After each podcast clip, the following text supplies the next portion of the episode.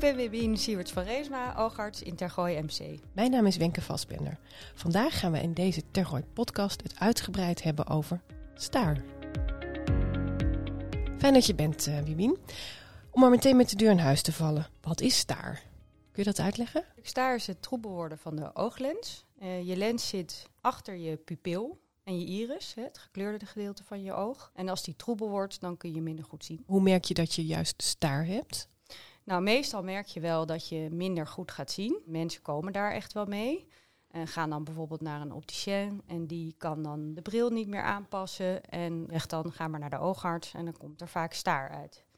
Maar je kan ook andere verschijnselen hebben. Bijvoorbeeld dubbel zien. Aan één oog is dat dan. Of uh, kringelomlampen met autorijden. Dus je hoeft niet altijd per se alleen maar de klacht verminderd zicht te hebben. Bij wie komt dat voor? Jonge mensen of juist oudere mensen?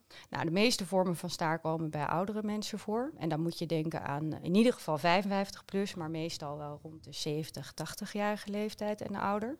Uh, maar je kan het ook op jonge leeftijd hebben, zelfs aangeboren staar bestaat er. Uh, en dat komt niet zo vaak voor. Is dat dan de staar die in bepaalde families vaker voorkomt, als je het hebt over erfelijkheid? Ja, nou dan zie je de, de staar vaak op wat jongere leeftijd, rond de 40, 50 jaar. Maar goed, dat is nog steeds voor heel veel mensen al, al oud. Hè? Wat is oud? De definitie nou, van oud. Heel jong. ja, precies. Dat is, uh, maar niet bij kinderen bijvoorbeeld. Ja, dat kan ook. En dat kan ook erfelijk zijn. Maar uh, die vormen zie je gelukkig heel weinig. Over kinderen en oudere mensen gesproken. Kun je eigenlijk voorkomen dat je staar gaat krijgen? Daar is eigenlijk nog niet echt een goed antwoord op te geven. Behalve dan dat je je ogen goed moet beschermen. Hè? Want van een trauma, dat betekent een verwonding aan het oog, kun je bijvoorbeeld ook staar krijgen. Dus daar kan je zelf goed wat aan doen. Nou is het altijd goed om uh, niet te roken en om echte blootstelling aan fel zonlicht zonder bescherming te voorkomen. Uh, want dat zijn wel factoren die, waarvan gedacht wordt dat dat ook staar kan geven. Maar dus als wij onze kinderen minder tv willen laten kijken, dan gaat deze vlieger niet op dat je er staar van kunt krijgen. Nee, helaas niet. Tenminste, dat is nog niet uitgezocht. Want het blauw licht blijft ook nog wel een groot uh, vraagstuk. Uh, nou is het wel altijd zo dat het goed is om je kinderen niet te veel op met name tablets en iPhones kijken langer dan 20 minuten achtereen, want daar kan je weer een andere oogaandoening van krijgen. Kijk, is het toch ergens goed voordat we dat nu even ja, benoemd zeker. hebben alvast. Je ziet uh, troebel of, of die donkere kringellampen. Je blijkt dan dus uh, staar te hebben. Uh, kun je daar dan voor behandeld worden? Zeker. Je kunt um, aan staar geopereerd worden. Die vindt plaats onder plaatselijke verdoving. Je krijgt druppeltjes in de meeste gevallen. Zo'n operatie duurt ongeveer 20 minuten. En dan mag je ook gewoon dezelfde dag weer naar huis. Hoe kun je op die ingreep dan voorbereiden? Van tevoren kom je natuurlijk eerst op de polykliniek en krijg je een oogonderzoek. En dan wordt dan geconstateerd dat er staar is. En dan krijg je een vervolgafspraak bij onze staarconsulent.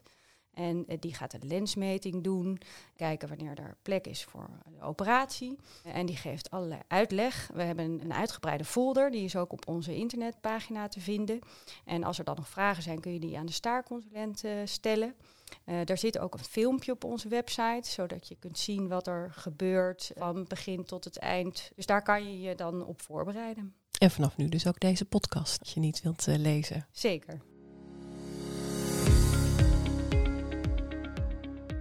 Maar het is dus gewoon, tussen haakjes, een polyklinische opname. Kom naar je behandeling en je gaat naar die behandeling gewoon weer naar huis. Maar die 20 minuten, die ingreep, wat gebeurt er dan precies? Komt uh, op de dag van de operatie bij ons operatiecentrum. En uh, daar krijg je allereerst voorbereidende druppeltjes en een tabletje in het oog. Dat klinkt misschien een beetje gek, een tabletje, maar dat is een tabletje die in de zak aan de onderzijde van je oog gelegd wordt. En daarvan wordt je pupil verwijt. Hè, want wij hebben een wijde pupil nodig om een staaroperatie uit te kunnen voeren. Na het van het oogcentrum ga je op een rijdende stoel naar de operatiekamer. Op de operatiekamer krijg je nog wat extra druppels, nog wat extra verdoving en ontsmetting. Dan krijg je een lakentje over je heen. En een ooglidspreidertje in het oog om het oog open te houden. Want heel veel mensen denken, hoe kan ik mijn oog nou open houden tijdens de operatie? Zou ik ook denken, ja. ja. Maar er zit dus een spreidertje in, daarbij blijft hij open. En dan maken we een heel klein sneetje. En daar eigenlijk één groter sneetje, maar die is nog steeds heel klein, namelijk minder dan 2,5 mm. En twee kleine sneetjes. En door die kleine openingetjes kunnen we met instrumenten het oog in. Omdat de oogpupil mooi verwijd is, kunnen we dan een opening in een lenszakje maken, wat daar zit. En dat zakje zit om de lens heen. En als we die opening gemaakt hebben, dan kunnen we met andere instrumentjes kunnen we de lens verpulveren. Vergruizen heet het ook wel. Dus eigenlijk in kleine stukjes breken. en dan opzuigen. En zo haal je die lens eruit.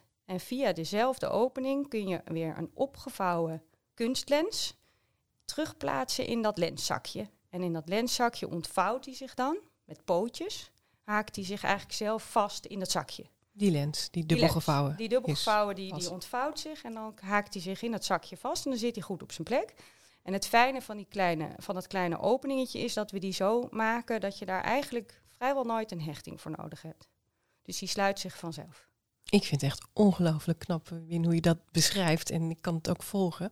Maar dan zou ik iemand die daar dan op dat moment ligt, je wordt toch wel verdoofd, hè? Natuurlijk word je verdoofd. Je krijgt van tevoren krijg je dus op het oogcentrum al verdovende druppeltjes. Dan krijg je op de, op de operatiekamer zelf verdovende druppeltjes. En dan geven we ook nog een verdovend middel in het oog als we dat kleine sneetje hebben gemaakt. Nou, dat is misschien het enige wat je heel even een beetje kan voelen. Een beetje prikkelend gevoel. Maar dat is het enige wat je van de operatie voelt. En daarna voel je er niks meer van. Dus ook niet een mogelijke oogreflex waardoor je met je hand aan je oog zou willen zitten, om maar wat te noemen. Nee, dat uh, zien we eigenlijk niet, gelukkig. En jullie doen het heel veel. Wij doen het heel veel. Ja. Hoe ervaren patiënten deze ingreep? Want je voelt het dan niet, maar je ziet het wel gebeuren met het andere oog wat niet de ingreep ondergaat. Ja, nou dat is dus doordat, waar ik het eerder over had, dat lakentje wat je overheen krijgt. Hè, dat, daar dekken we het gezicht mee af met een uitsparing voor het te opereren oog. Andere kant, daar zit dus eigenlijk een lakentje overheen. Dus met dat oog kan je sowieso alleen maar tegen het laken aankijken, maar de meeste mensen houden hem gewoon zachtjes dicht. Je ziet er dus, dus daar zie je niks mee. Te opereren oog, ja, daar hangt daarboven een microscoop, want wij opereren onder een microscoop en dat heeft een heel fel licht. Uh, waardoor je eigenlijk verblind wordt en je dus niet de operatie zelf, of tenminste de instrumenten, echt ziet. Want daar zijn mensen nog wel eens bang voor. Je ziet wel hele mooie kleuren. Ik hoor wel eens uh, van mensen van, nou, uh, dat is wel inspiratie voor een, een mooie schilderij. Oh, echt? Ik heb vroeger wel eens verdovende middelen gebruikt en daar lijkt het ook een beetje op. Dus dat is altijd wel heel grappig. Dus de meeste mensen vinden het eigenlijk een mooie ervaring.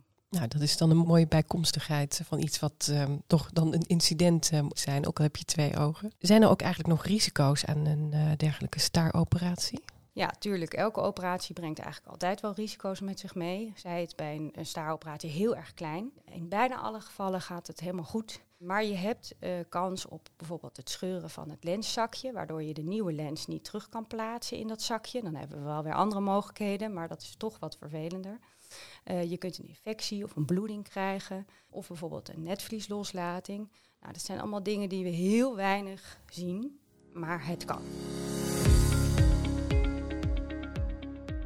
Hoe ziet een oog er direct na een staaroperatie uit? Als alles goed gaat, dan heb je aan het eind van de operatie dekken we hem eigenlijk af met een kapje. Dat is uh, bescherming van het oog. En dat kapje doe je ook nog een week lang s'nachts op, omdat je s'nachts natuurlijk uh, tegen je oog aan kan komen of je partner tegen je aan kan uh, komen. Dus dat is bescherming voor het oog zelf. Dus meteen na de operatie zie je eigenlijk nog niet zoveel, want je bent verblind door de lamp en je hebt dat kapje voor. Maar als je dat de volgende dag afhaalt, dan ziet zo'n oog er meestal gewoon weer normaal uit. Het kan een beetje rood zijn, maar verder zie je er niet zoveel aan en kun je vaak de volgende dag eigenlijk alweer zien. En dat kan dus en dat mag ook. En dat mag ook zeker. Ja. En hoe lang duurt het dan ongeveer voordat je je oog weer op volle kracht, op volle sterkte, misschien wel beter gezegd, kunt gebruiken? Nou, wij zeggen altijd dat er zes weken voor het herstel staat. Dat is vrij lang, want je kan eigenlijk dus al vanaf meestal de volgende dag al wel goed zien, of in de loop van de dagen steeds beter gaan zien. dus die zes weken is heel lang, maar die zes weken is met name omdat je oog nog vervormd uh, een beetje kan zijn, waardoor je nog geen bril of contactlens, als je die nog nodig zou moeten hebben, kan aanmeten. Dus zes weken na de laatste operatie, hè, als je twee ogen hebt, dan na het tweede oog, dan uh, kun je uh, naar de opticien toe om een bril of contactlens aan te laten meten. En dan is het echt helemaal stabiel. Dus vanaf die eerste dag tot met zes weken is dat de geleidelijke gang en dan de gang naar de opticien als dat nog nodig, is. nodig is. Ja. maar het is dus niet zo dat je er zes weken over doet voordat je oog hersteld is, want vrij, dat gaat eigenlijk vrij snel. Ja, een hele geruststelling ook. Uh, ja.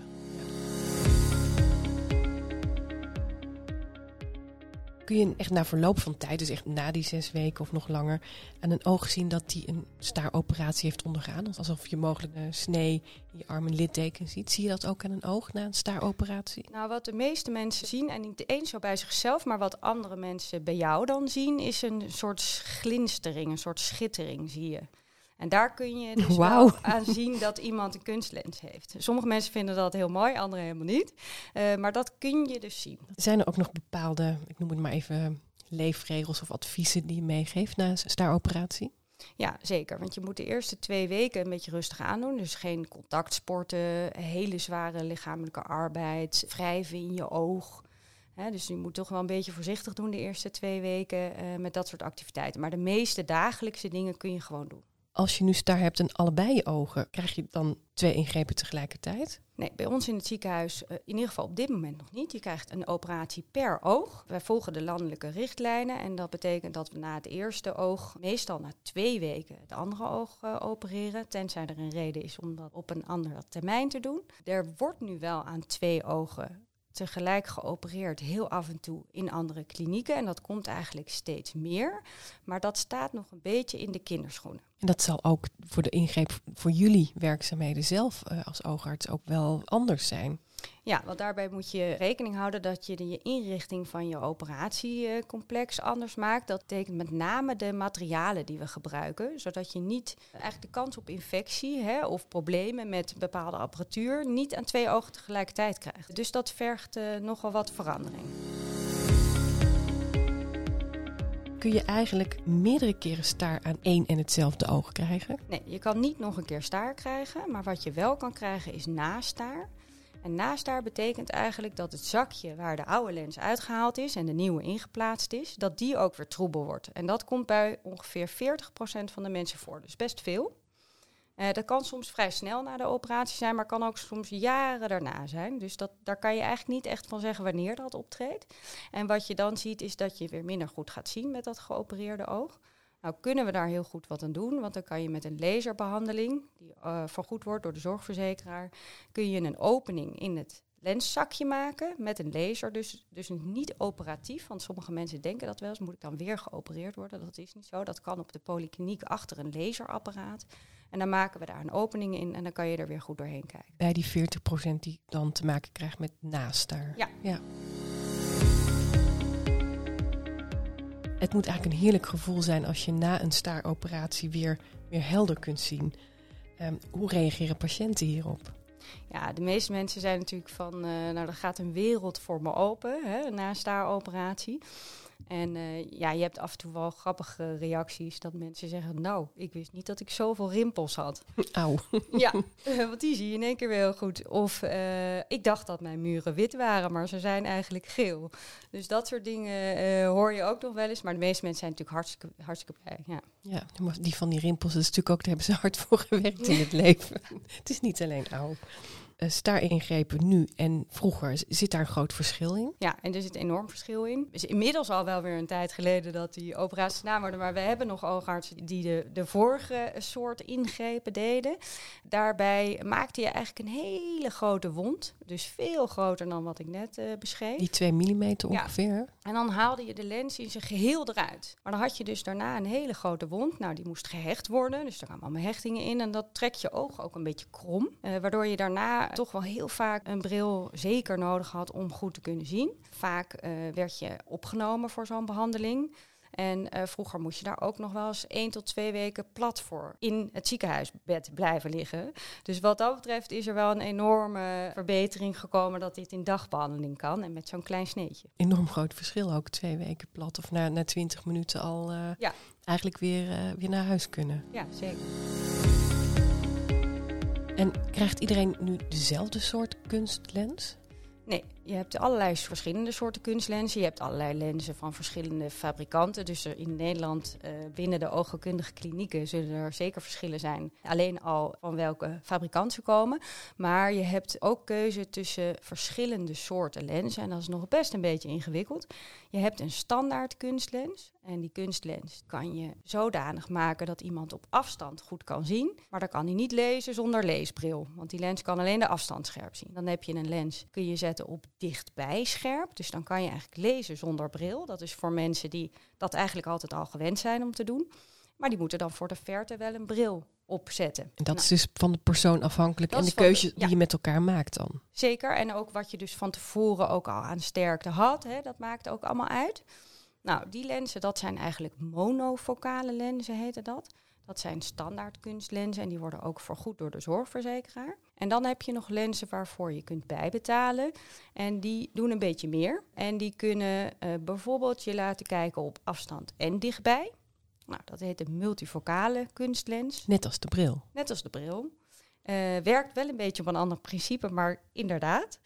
En uh, je hebt bijvoorbeeld een comfortlens. Nou, die kan veraf en de tussenafstand scherp zien, dus de computerafstand, maar die kan weer niet lezen. Nou, zo heb je allerlei verschillende lenzen en afhankelijk van uh, de toestand van je oog, dus of je andere oogziekte hebt of dat er vervorming van je hoornvlies is. Nou, er zijn allerlei dingen die kunnen maken of je zo'n lens wel of niet kunt krijgen. Ja, maar dat is helder. Maar er is dus echt keuze afhankelijk van je persoonlijke situatie. Zeker. Het is belangrijk genoeg om dat vooraf goed uh, te bepalen en te bespreken in een omgekeerde volgorde. Zeker. Dus als wij uh, staar constateren en we hebben het over staaroperatie, dan leggen we ook altijd uit dat die verschillende opties er zijn.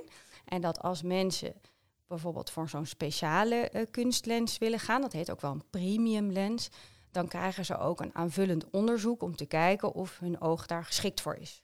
Klinkt ook hartstikke logisch weer. Jullie hebben ook uh, speciaal consulenten voor die staaroperatie. Wat, wat, wat doen zij precies?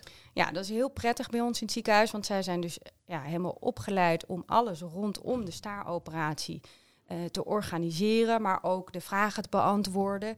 Uh, die kun je ten alle tijde bellen met een vraag, want vaak hebben mensen dat toch nog wel als ze thuis zijn. En die uh, vertellen wat je wel en niet mag doen, uh, hoe je moet druppelen. Die helpen eventueel bij het regelen van uh, thuiszorg voor druppelen. Doen natuurlijk de planning zelf en houden rekening mee waarom, wanneer het ook uitkomt om geopereerd te worden. Dus dat regelen onze staarconsulenten allemaal. Nu zie je ook vaak dat staaroperaties door de privéklinieken worden aangeboden. Waarom zou je juist kiezen voor het MC? Uh, nou, allereerst uh, bieden wij eigenlijk precies hetzelfde uh, als in de privéklinieken. Dus de operatie is hetzelfde, de lenzen, en dat weten heel veel mensen niet, zijn ook de premium lens hè, die wij aanbieden. Dus waar ik het net over had, die speciale lenzen. Uh, heel veel mensen denken dat je in een ziekenhuis altijd maar gewoon een standaard kunstlens krijgt. Maar wij bieden dus ook een heel arsenaal aan premium lenzen. Uh, dus wat dat betreft maakt het niet heel veel uit waar je uh, naartoe gaat. En je moet ook vooral naar een kliniek gaan waar je je natuurlijk goed bij voelt. maar het prettige hier is dat wij narcosemogelijkheden hebben. Dat heb je niet in een privékliniek. Dat mensen met wat meer aandoeningen, bijvoorbeeld onder bewaking van de anesthesioloog geopereerd kunnen worden. Of dat er als er wat anders aan de hand mocht zijn, dat we dan natuurlijk een kort lijntje met de andere specialismen hebben. Dus we hebben nog wel een beetje een extra, denk ik, ten opzichte van een privékliniek. Ik zou het wel weten. Waar kun je de informatie over staaringrepen vinden? We hebben een uh, uitgebreide folder en die staat op onze internetpagina. Bij patiënteninformatie kan je bij het zoekfunctie kan je staar intoetsen. En dan krijg je eigenlijk uh, de folders allemaal te zien. Dat is zowel de folder over staar zelf, als over de staaroperatie, als over die verschillende soorten lenzen. Hoe is het eigenlijk om oogarts te zijn? Hartstikke leuk. Ja, dat ook uit. het is heel veelzijdig. Hè. We zien uh, natuurlijk alle leeftijden. Dat vind ik heel leuk. Hè. Van heel jong tot heel oud. Uh, je ziet heel veel verschillende soorten aandoeningen. Uh, het is een combinatie van mensen op de polykliniek zien, maar ook opereren. Hè, zoals de staaroperatie. Maar we doen ook ooglidcorrecties en scheelziensoperaties. En we doen ook een heleboel injecties met medicijnen in het oog. Dus we hebben een heel afwisselend beroep met veel uitdagingen. Ja, en het is natuurlijk eigenlijk een relatief klein orgaan, maar met bijzonder veel functies. Absoluut. En we hebben ook veel raakvlakken met de neurologie, met interne. In zo'n klein orgaantje kun je een heleboel dingen hebben. Ja, waarom ben je eigenlijk oogarts geworden? Nou ja, dat was dus een van de redenen. Omdat het wel een, een afgebakend gebied is waar ik dan alles over kan weten. En dus dat het niet heel breed is. En waarbij je zowel kan opereren als uh, mensen op de poli kan zien. En ik vind het ook wel prettig om ambulante, dat betekent de lopende patiënten te zien. Of nou ja, daar bedoel ik eigenlijk mee dat ze gewoon naar de poli kunnen komen. En dat ze niet allemaal opgenomen liggen. En je zei het net al een heel klein beetje, maar wat doen oogartsen nog meer naast het uitvoeren van uh, de staaroperaties? De heleboel aandoeningen kun je natuurlijk ook zonder operatie behandelen. Hè, met druppels of laserbehandelingen hebben we ook. Nou, zoals ik net zei, uh, ooglidcorrecties, scheelziensoperaties, het weghalen van plekjes. dingetjes uit een oog halen. Hè, als je een vuiltje of een stofje of een uh, metaalsplinter in je oog hebt gekregen. Het verwijderen van haartjes die naar binnen groeien. Ja, we hebben een heleboel ingrepen en dingen die we doen. Doen alle oogartsen op de polykliniek uh, alle ingrepen of heeft ieder juist nou net voor even zijn eigen specialiteit? De meeste van ons uh, in ons ziekenhuis doen eigenlijk alles. We zijn allemaal heel erg breed opgeleid en algemeen oogarts. Nou zitten er wel kleine verschilletjes. Hè. De een doet wel een schilziensoperatie en de ander niet. En de een doet een ooglidcorrectie en de ander niet. Staaroperatie doen we allemaal. Maar niet iedereen uh, implanteert die speciale lenzen. Daar hebben we ook een aantal die dat wel doen en een aantal niet. En wat staat er in de toekomst nog te gebeuren ten aanzien van de staaroperaties? Nou, de ontwikkeling is steeds, gaat weer verder met die uh, speciale lenzen. Die worden steeds mooier en steeds beter. Er zit nog geen eind aan. Hè? Dus proberen zo goed mogelijk uh, het eigenlijk na te bootsen zoals je heel jong was. Dus daar zit nog wel een ontwikkeling in. Er is ook steeds meer ontwikkeling in de machines die we gebruiken. Om uh, het oog uh, nog veiliger te opereren. Heb je misschien nog een tip voor iemand die binnenkort een staaroperatie mag ondergaan? Nou, en lees je vooral goed in hè, met de informatie die we bieden. Maak je er vooral niet te druk over. Want de meeste mensen zeggen achteraf: Oh, was dit het? Want die maken zich heel erg veel zorgen en dan valt het eigenlijk een reuze mee. En nog een algemene oogtip? Bescherm je ogen goed. Het is altijd goed om bescherming op te hebben, dat je geen oogverwonding krijgt. Uh, denk aan bijvoorbeeld vuurwerk. Kan je ook als omstander in je oog krijgen met hele ernstige problemen. Uh, maar ook beschermen tegen zonlicht. Nou, en voor de jongere luisteraars onder ons of ouders met kinderen, uh, niet al te lang achter elkaar dingen dichtbij kijken. Ontzettend leuk om naar je te luisteren en uh, heel hartelijk bedankt. En dit was weer een uh, informatieve aflevering van de Tergooi podcast. Tot de volgende keer. Dank je. Graag gedaan, dankjewel. U luisterde naar een aflevering van de Tergooi podcast. We hebben nog veel meer afleveringen gemaakt. Bent u benieuwd? Ga dan naar tergooi.nl slash podcast.